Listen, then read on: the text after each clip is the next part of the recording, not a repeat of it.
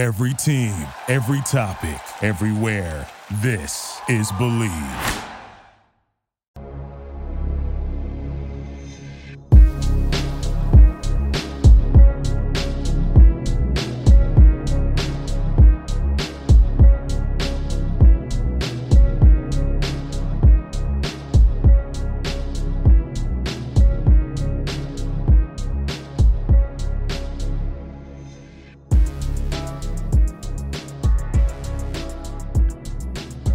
Welcome back into Bleav in the Blacklist here on the Bleav Podcast Network. I am your host, Stacey Blackwood, and today we're going to be recapping the season 9 premiere of NBC's hit show, The Blacklist.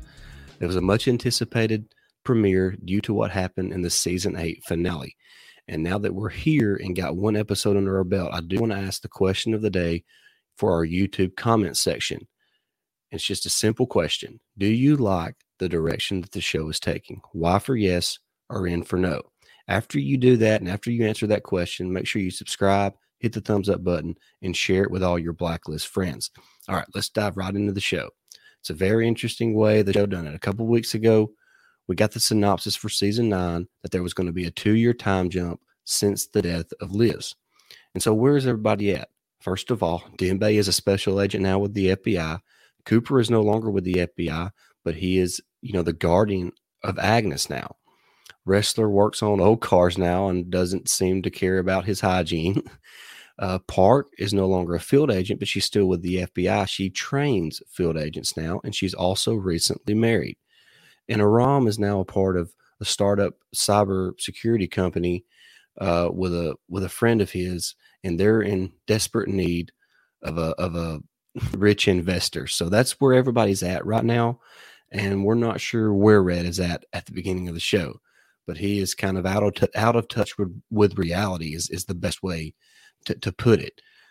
But at the beginning of the show, like we said, we find out that Dembe is now a special agent, but he gets injured in an explosion, and there's a cybersecurity threat because of this microchip.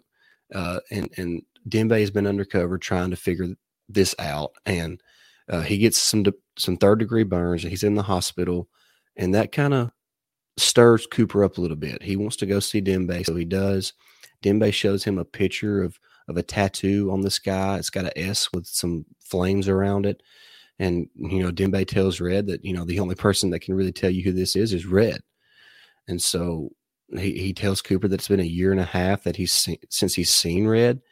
So Cooper's like, you know what? I got to find him. We got to find out who this guy is and stop him because this is a this is really a global security threat uh, due to this microchip. So Cooper uh, is trying to get the gang back together. He goes and sees Red. He has to go through all these prerequisites. Of course, it's a it's a very dicey situation for Cooper.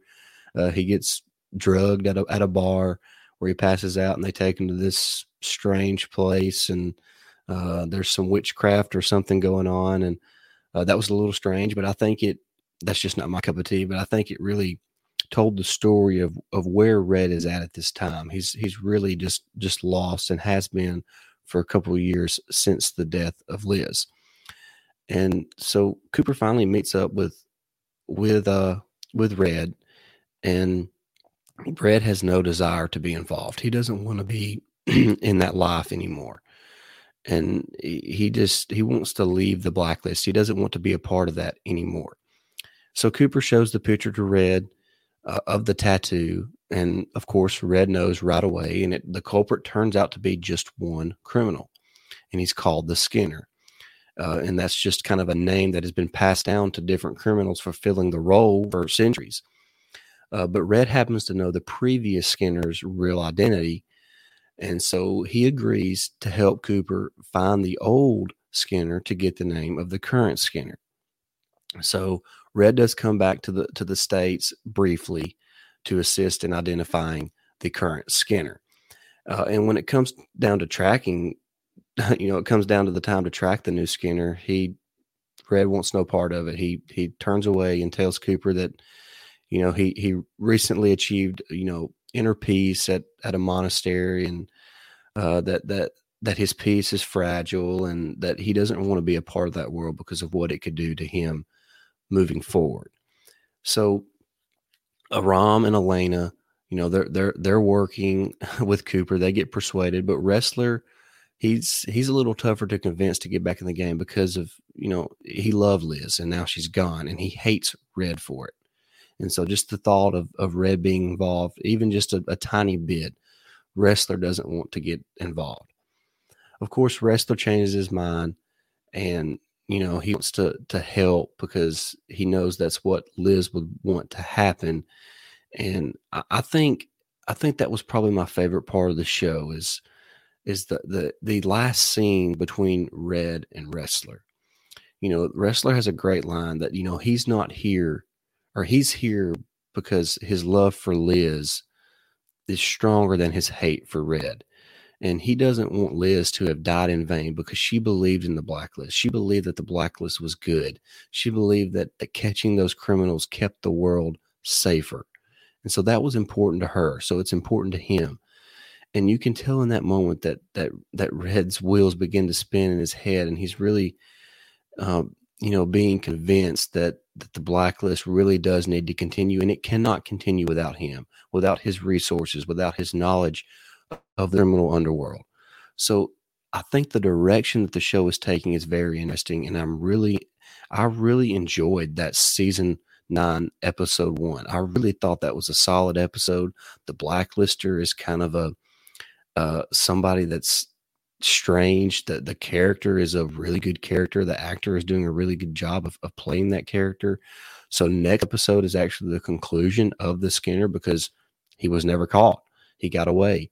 And so the the I'm calling them the task force. They're really not a task force anymore, uh, not legally, but they're kind of going underground and uh, trying to catch these criminals. And it, it, I don't know if if here's one thought, or is Ressler and Cooper and Aram and Agent Agent Park going to become criminals now? How is that going to work? Because they're not working with the FBI, so what they're doing is not legal. So interesting dynamic there. I'm, I'm, uh, it's going to be fun to kind of watch this grow and watch how the show kind of moves forward now that none of these people are really agents anymore. I mean, Park is, but she's not a field agent and she's kind of gone rogue now. So it's going to be it's going to be really fun to watch this show kind of develop and continue. It's really a new era of the blacklist. Now with Liz gone, how does the show move on? And I think they laid out a good groundwork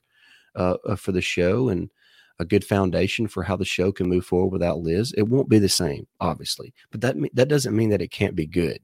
I want I want you to to kind of keep an open mind as season nine continues.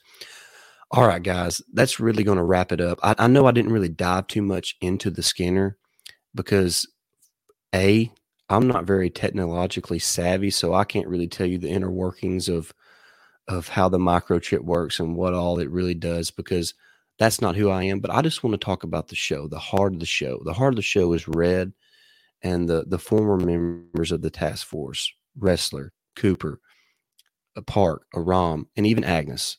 She's a part of the of the show now. She's a part of the soul and the heart of the show. So that's what we're going to talk about here on Bleav in the Blacklist. And that's what we're going to do moving forward as well. I'm about to wrap today's episode up, but once again, make sure you hit that subscribe button, whether it's on YouTube or Apple Podcasts. Follow us on Spotify. I think we're on Amazon Music. We're just about on any podcast platform that you can think of. If you watch on YouTube, jump in the comment section right now and answer today's question. Do you like the current direction of the show? Why for yes or in for no? We greatly appreciate everybody listening to us. We hope you have a great rest of the weekend. Y'all take care.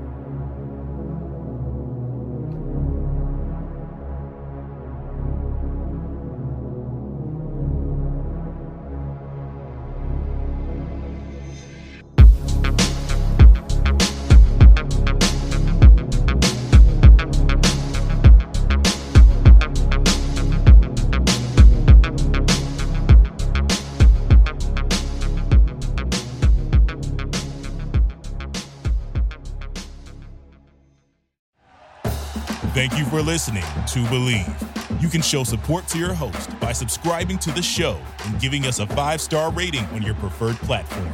Check us out at Bleav.com and search for B L E A V on YouTube.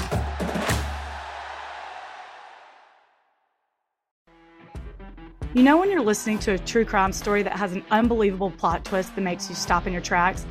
That's what our podcast, People Are the Worst, brings you with each episode. I'm Rachel.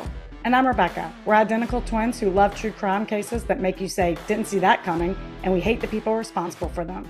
Listen to People Are the Worst now on Apple, Spotify, or wherever you get your podcasts.